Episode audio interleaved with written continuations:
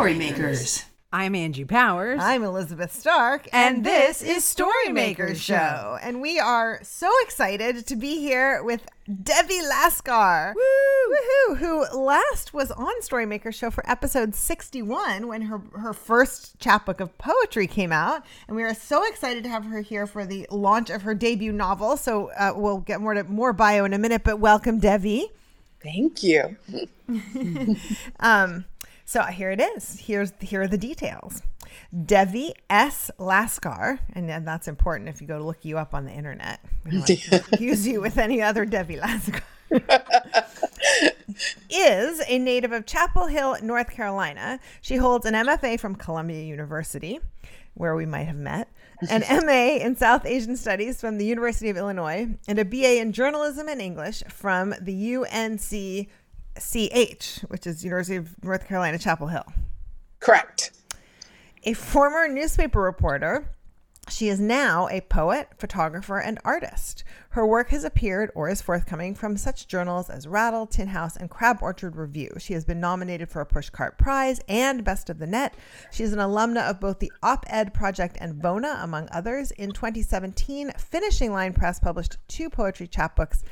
Counterpoint Press will publish her debut novel, The Atlas of Reds and Blues, on February 5th, 2019. Which is like, it's just around the corner. And she now lives in California. So, yay. Yes. So are you nervous much? Yeah. A little. I'm surprised. I was counting back in my calendar, and it turns out it's just been a year since I was first offered the book contract and got an agent. So this has been a very fast year. It's a whirlwind. Yeah. Very exciting. That resembles a Tasmanian devil. Well, we're going to dig into all of that. We're going to quickly check in with what we're up to.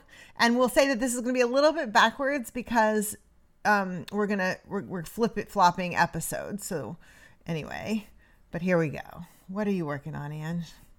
Staying upright. Do you want to add to that? No, I'm working actually on a couple of different small, but again, professional projects, and keeping those film festival applications going. Rolling. And we won't even, well, you've been thinking more about your experiments too, right? Yes. I don't know. We'll talk about You have experiments? Yes. Yeah, Angie's been doing sort of experiments essentially just reframing the idea of making art into experiments. So that is like, instead of having I wrote a short story and I couldn't, get it published. I was experimenting with some ideas in short story, and so maybe it didn't succeed. I see.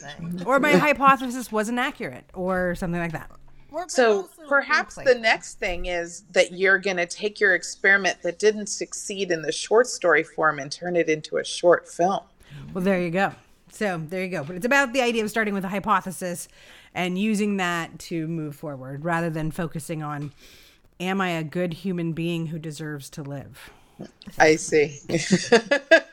Whatever works. Yes. And what about you, Elizabeth? I had a good conversation with my agent yesterday, and she awesome. And I got notes actually from an intern, and basically I have, this one last kind of chunk to edit, hopefully. I mean, one never knows because you move one thing and then everything else kind of tumbles like dominoes. But I'm feeling very excited and optimistic, and like we're moving towards something that's going to be much more propulsive and focused. So I'm happy again. I'm not waiting anymore. I'm back to working, and I just like working so much better than waiting. Mm-hmm.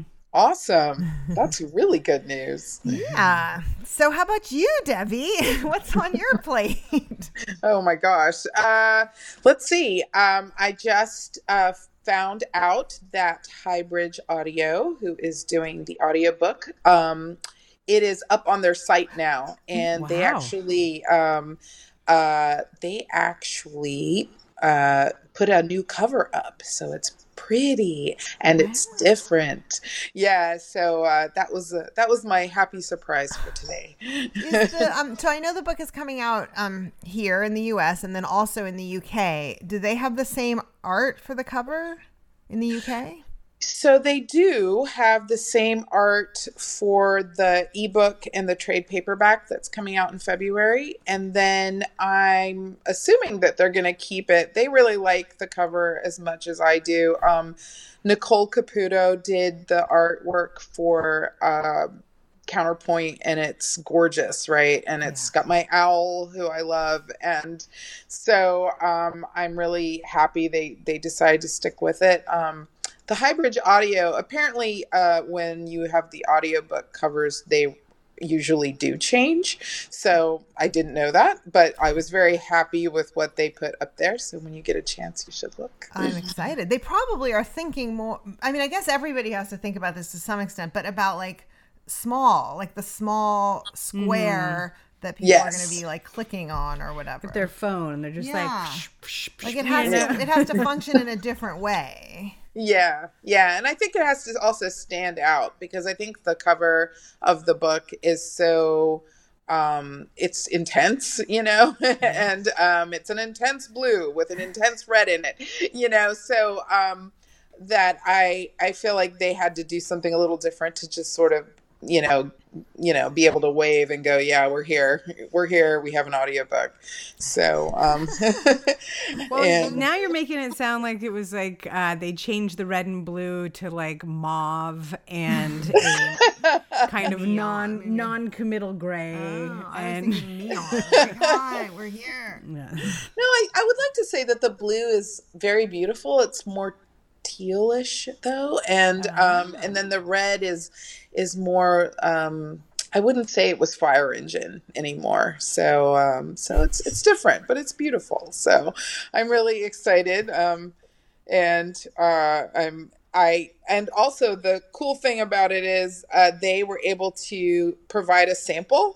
So the young lady who read the book, you hear her read the opening, and that's pretty exciting and surreal to hear your words being read by someone else. Yeah, that is so cool. Yes, and that's a real skill to do that well, and so that must have been amazing to hear.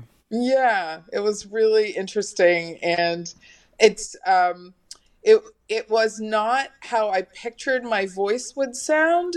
Okay, but but it sounded great. It was fine. I just was like, oh, I wouldn't have sounded. I didn't feel like that's how I would have sounded, but I guess I don't know, so you don't get to direct it is what I mean. Yeah.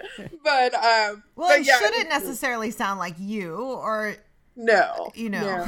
But still think about it, right? You have that person is making their own interpretation, that's part of what they're bringing to it, and you could write a sentence where you really had a sense of the rhythm and they picked out a different rhythm to share, and that could be really what? Someone else is doing a cover of your book. Right. Someone else is doing a cover of my song. Yeah.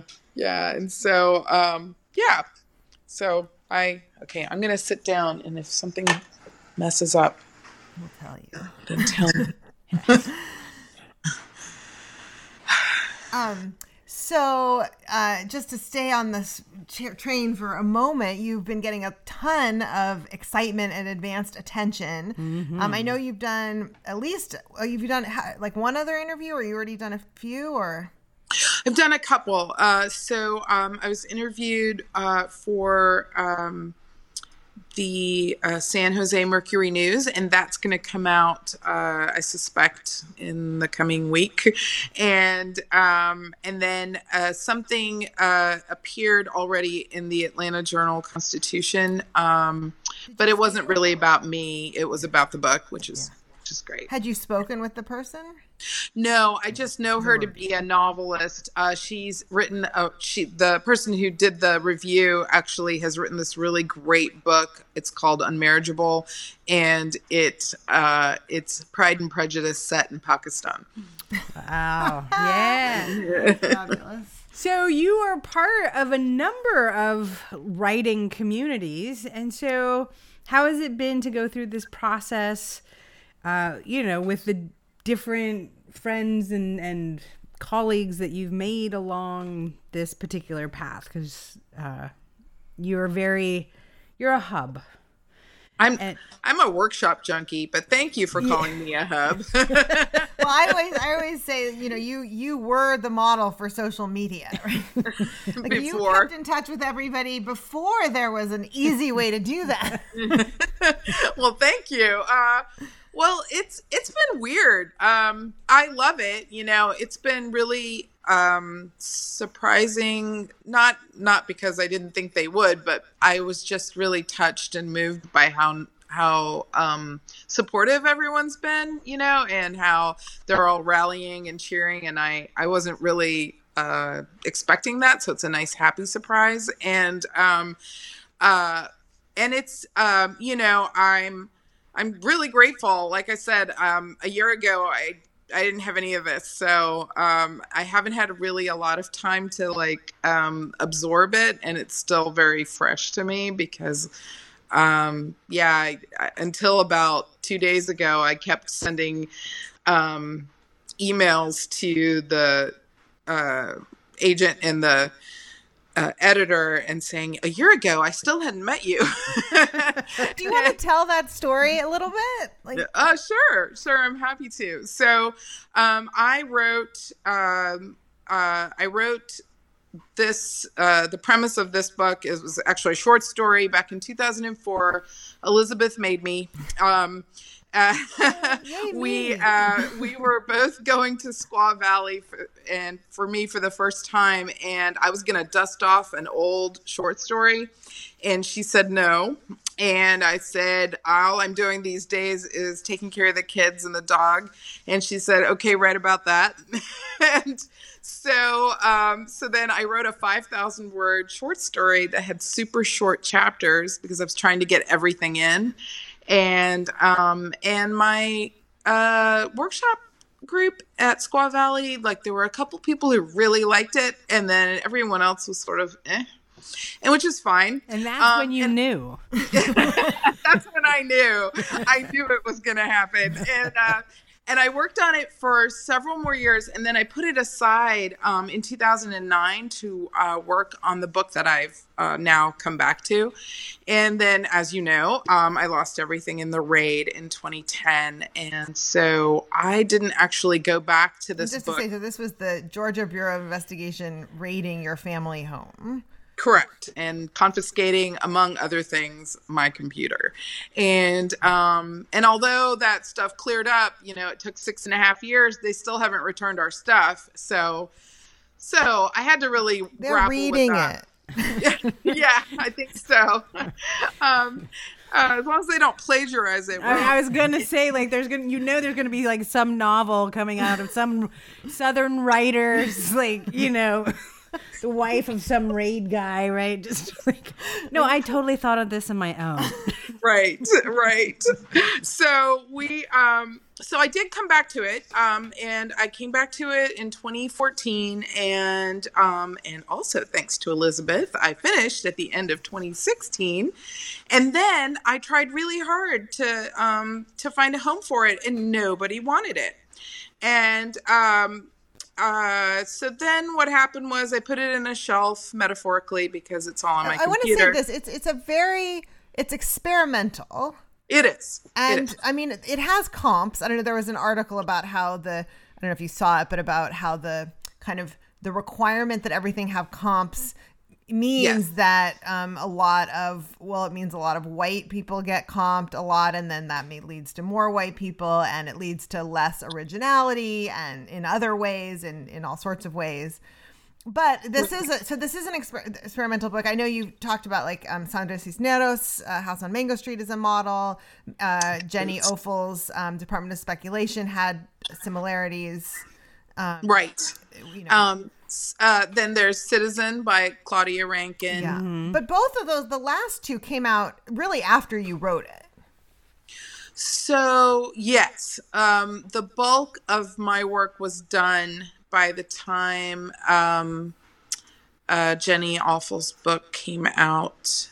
And, you know, Sandra Cisneros' book came out in, I think, 1984. Right, so, how much of your novel did you have done by then? But I guess what I'm saying is there's a difference between a book that is a model, like House on Mango Street, and a book that is a sibling, like, you know, or a comp. Right, exactly. Right. But in any case, I guess I'm just...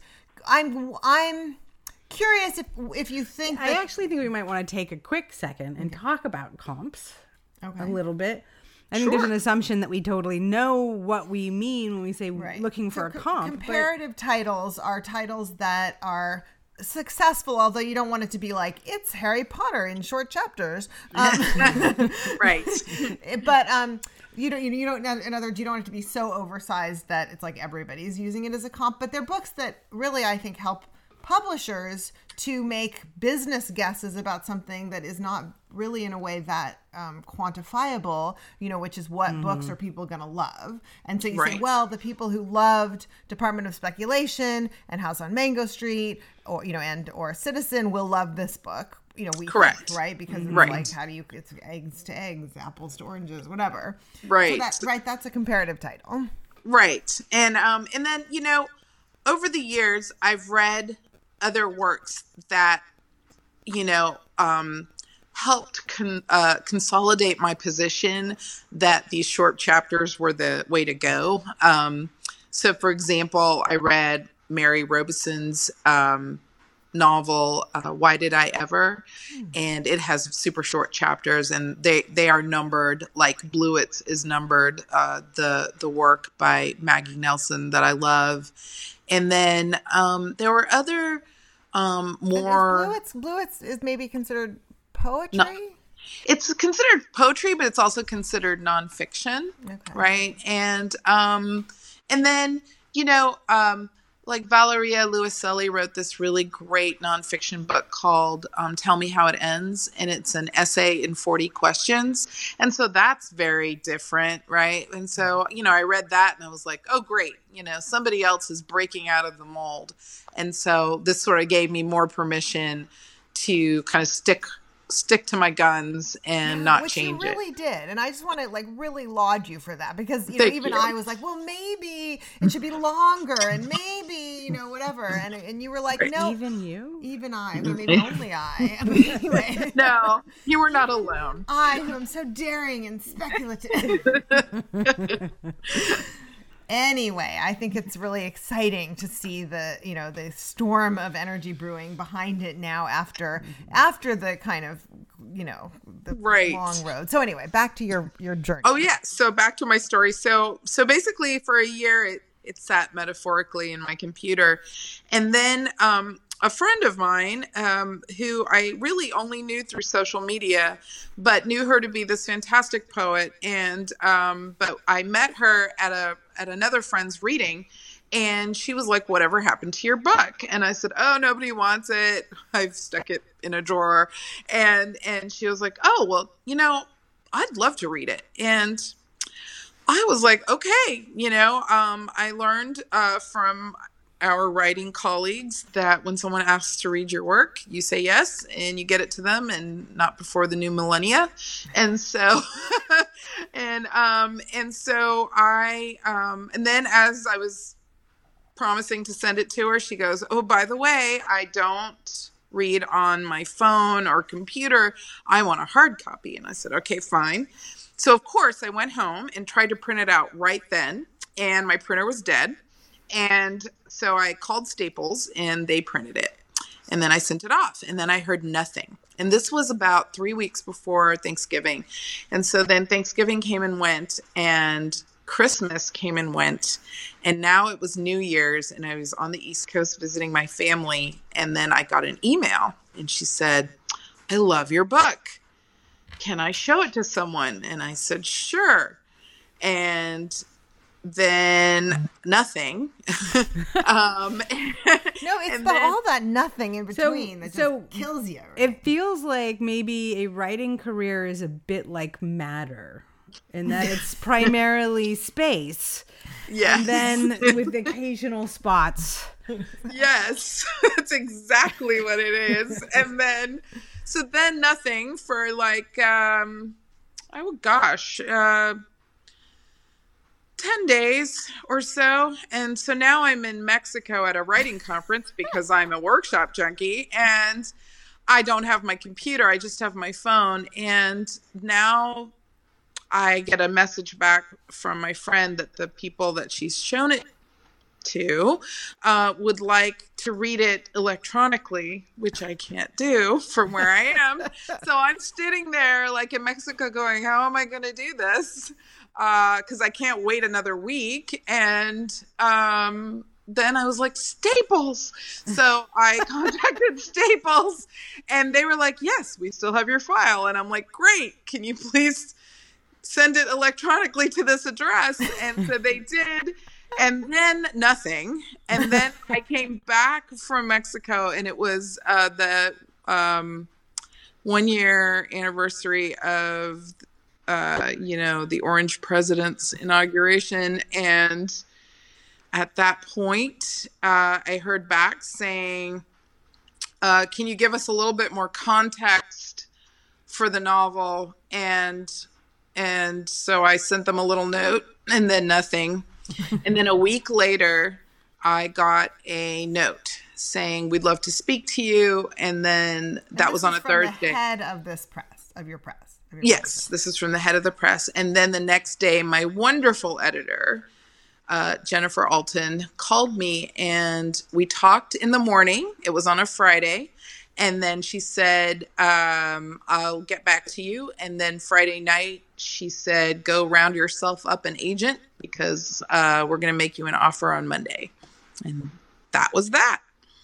So exciting. And actually, Jenny, your editor is coming to Sonoma County Writers Camp in April. Oh, that's so wonderful. To be on an industry experts panel. So wonderful. I'm so glad to hear that. She is a dream. Yeah, I'm excited. We'll get the story from her point of view. Yeah. So now the important thing is, what are the top three things you wish you had known before you got this offer? In terms of what? Just, if you were going to go back and give advice to yourself, say a year and a half ago or 2 years ago. What are the three things you wish you'd known? I think I would have probably told myself to calm down and also to kind of take it like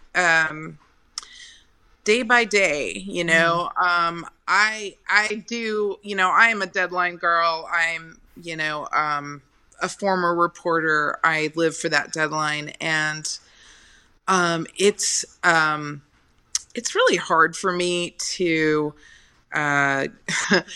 to do work when I don't have somebody like barking for it. Yeah. And so I just wish I could have told myself to just calm down and relax a little and to just take it one day at a time.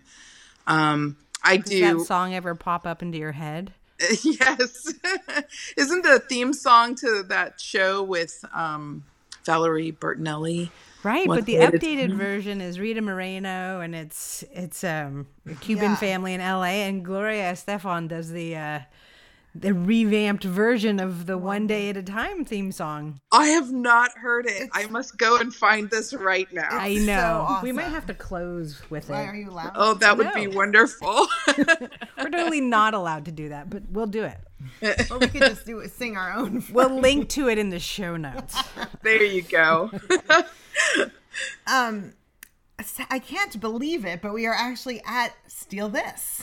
Oh, wow. But before we do that, just because I feel like we talked a lot about the exciting journey and the excitement building about your wonderful book, and since I know this is just the hardest thing in the world and you're going to be getting to do it a lot, can you sort of tell our listeners a little bit about the book?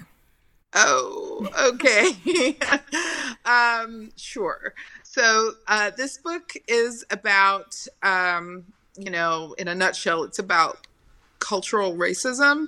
But that sounds kind of, pompous. So let's try. The story is about a woman of color of Indian origin who comes home one day after dropping off her kids at school and is shot in her driveway by the police. And as she lay dying, she is thinking about all the parts of her life and that are important to her and how she came to be in this moment. Yeah. Did you ever think of that as the title? As she lay dying. Just for a minute. That has a familiar ring to it. Can't quite place where I've heard it before, but it sounds really good. Yeah, well, Southern literature. There you go. You consider yourself a Southern writer, part of the Southern tradition. I do. I know many people have told me over the years, before I met you, that I didn't have the right to be a Southern writer because I was a person of color, and I was not, I spoke a different language. My parents came from somewhere else, and so I really pushed back on that. And I am definitely a Southern writer, and if no one else will include me, I'm going to include myself.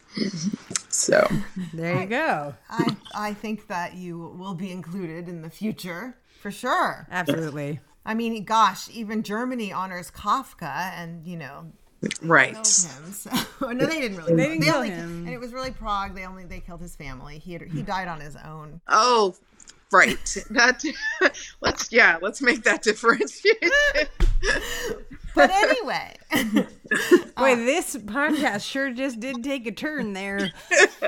Got dark. It All went I'm very saying dark. Is the future will recognize you. Yes. That I have no problem with. The other thing I just actually wanted to quickly bring up is, you were mentioning earlier the deadline piece, but you're a pretty prolific content generator. You definitely have built habits and produce, a photograph a day. Basically, right. You have, are there other habits that you hold like that around writing? Well, yes. I mean, I feel like I'm that person who I get itchy and sort of grumpy and upset if I'm not doing something every day, it doesn't have to be for very long. Cause some days I just don't have it. I don't have the time. Right. No, I mean, there are some days no one has the time, but because I've been doing art a day for, almost 8 years and I know I have to put something out there every day. And I'm doing my best to kind of follow that habit with my writing, even if it's like a line for a poem or a line for the novel, or, it doesn't have to be much, but I really have to stay on it because otherwise I just get really grumpy, and I get grumpy to the point where I'm not very functional in other aspects of my life. So I try really hard to keep the train moving. Awesome. All right. It is time for Steal This. Amateur poets borrow, professional poets steal. T.S. Eliot said this, and he wasn't the first. Is there something you've come across in your readings and wanderings that you would like to take and make your own? Yeah. So I was just looking at, there's these two poetry books. One's by Eve Ewing, and it's called Electric Arches. And the other one is by Banu Kapil, and it's called The Vertical Interrogation of Strangers. And both of them really play with form. They write really kick-butt poetry, but they are really playing with how the words are placed on the page. Some of them are geometric shapes. Some of them are, you know, kind of resemble a cyclone. And I think that that's marvelous. And I can't wait to try my own. For poetry, or do you think your novel might be? The novel that I lost in 2010, you know, I've gone back to it, and I'm really toying right now with making it really different than the contract in blood that I signed with you guys for a book in a year. Well, there's nothing like resistance to it, right? To build creativity. She's like, in fact, the rest of it is going to be a series of pictures that I draw, and you just intuit the ending. And I'm not only going to draw them, but I'm going to do it with my non-dominant hand. So. There you go. Sounds good. Sounds like a really good plan. I might try that first. All right, Ange, how about you? I've been listening to this book called like Living by Bets or something like that. I forget what it is. And this woman is a grand champion poker player. And what she's doing is taking some of these theories of some of it's game theory, some of it's kind of, psychological dynamics and stuff. But one of the things that she talks about is, the notion of having a percentage of certainty rather than demanding that you're right. You are 90% sure that what you're saying is the right thing. And basically what ends up happening is it allows you to more movement. It's easier to move from 90% sure to 50% sure than it is to move from right to wrong. Oh, that's great. And she's got a lot of really fun stuff. Another thing she talks about is actually adding, like when someone says want to bet, that is one of the only times people will actually stop and reevaluate their own statements. That we'll go out of our way to reinforce what we believe unless there's like a financial risk. So we have to stop and do a risk assessment. Otherwise, nope, it's my way, and it doesn't matter your political bent. That's true for everybody.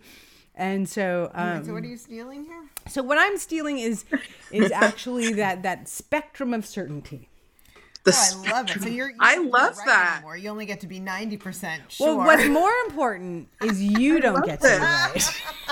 So once you steal it, can I steal it from you? Yes. But I'm actually stealing it and applying it to someone else. Yes, I'm 90% sure you're wrong. Yes.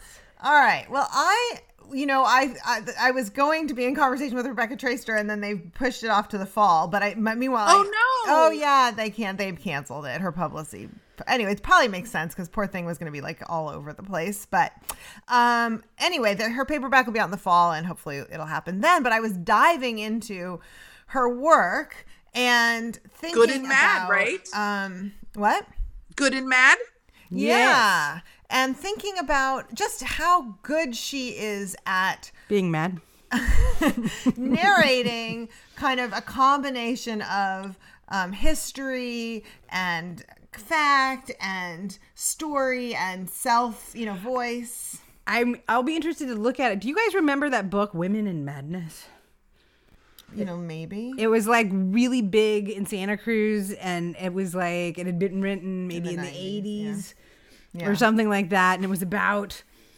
Anyway, so every time I hear Good and Mad or whatever, I keep thinking of Women in Madness. I just sort of, what is that cultural moment where the conversation about women's stability starts coming back up again? Are you mad? Are you crazy? Right? Has it ever left, really? Because every time a woman makes a valid argument, isn't that the first thing someone says? I know. I think it's more like whether women are up for in the conversation at all. Yes, is when it dips, when the conversation about women's sanity and anger dips, it's because they're not talking about women at all. Right. Anyway, I just thought I have a lot of ideas that I would like to write about or talk about or anything that I don't really, and so I thought that would be a great model. Really? Well, I talked to you about them. Yeah, okay. But, and you do talk to me about them. Yes. But I mean, I often say things. Debbie's like, no, you really talk to me. I say things obliquely too. I mean, I talk to them. I guess I talk to everybody. But I feel like, I more want to like rampage. And instead I am so excited to hear that you're going to rampage. I have been waiting for, I think, 25 years now for you to rampage. She'll smile as she's doing it. Excellent. Maybe. So, Devi, tell people where they can find you and your upcoming events and your book. Right. So you can find my book on the Counterpoint Press site and on the Little Brown UK site. But you can find everything in one place on my website, which is devislaskar.com. And devislaskar.com, and it will be in the show notes. Go on. Yes, thank you. And so, yes, my tech guru, who happens to be my teenage daughter, did a fantastic job with my website, and she put everything on that front page, so you can click for the launch information and also click to pre-order a book if you wish. And also there is an events page on the website, so we are rapidly filling that up, and it looks like I'm hitting the road. Yeah, so you're gonna be launching in Mountain View on February 5th, and then you're gonna be around the Bay Area. You're gonna be also in the South, in Georgia, North Carolina, South Carolina, and in New York. Yeah, and then I feel like Oregon. You'll be mentioning that on your Twitter feed. Do I have I been mentioning it? I mean, that's a good place to find you. I'm just saying that's another place. There's a couple other places to find you as well. So yes, yes. Social media. I have. Used the tech guru's information and blasted it out into Facebook world. So, and on Twitter. So, so yes, you can find me. I am trying to be found, at least. You are everywhere. You're a hub. And the book will be everywhere too, in your local bookstore, if you're in your library, in your online audio. So. Very exciting. I know. I'm actually really excited to hear that audiobook, Yeah, I am. Yeah, I mean, I only heard the sample chapter, but I was delighted. I was like, oh, this is so different than what I was thinking. So I'm all about being different. So I'm really excited to hear the whole thing. Yay. Well, we are so excited to be with you at the launch of this adventure, this next chapter. And thank you so much for joining us today. Oh, thank you so much for having me. This is so much fun.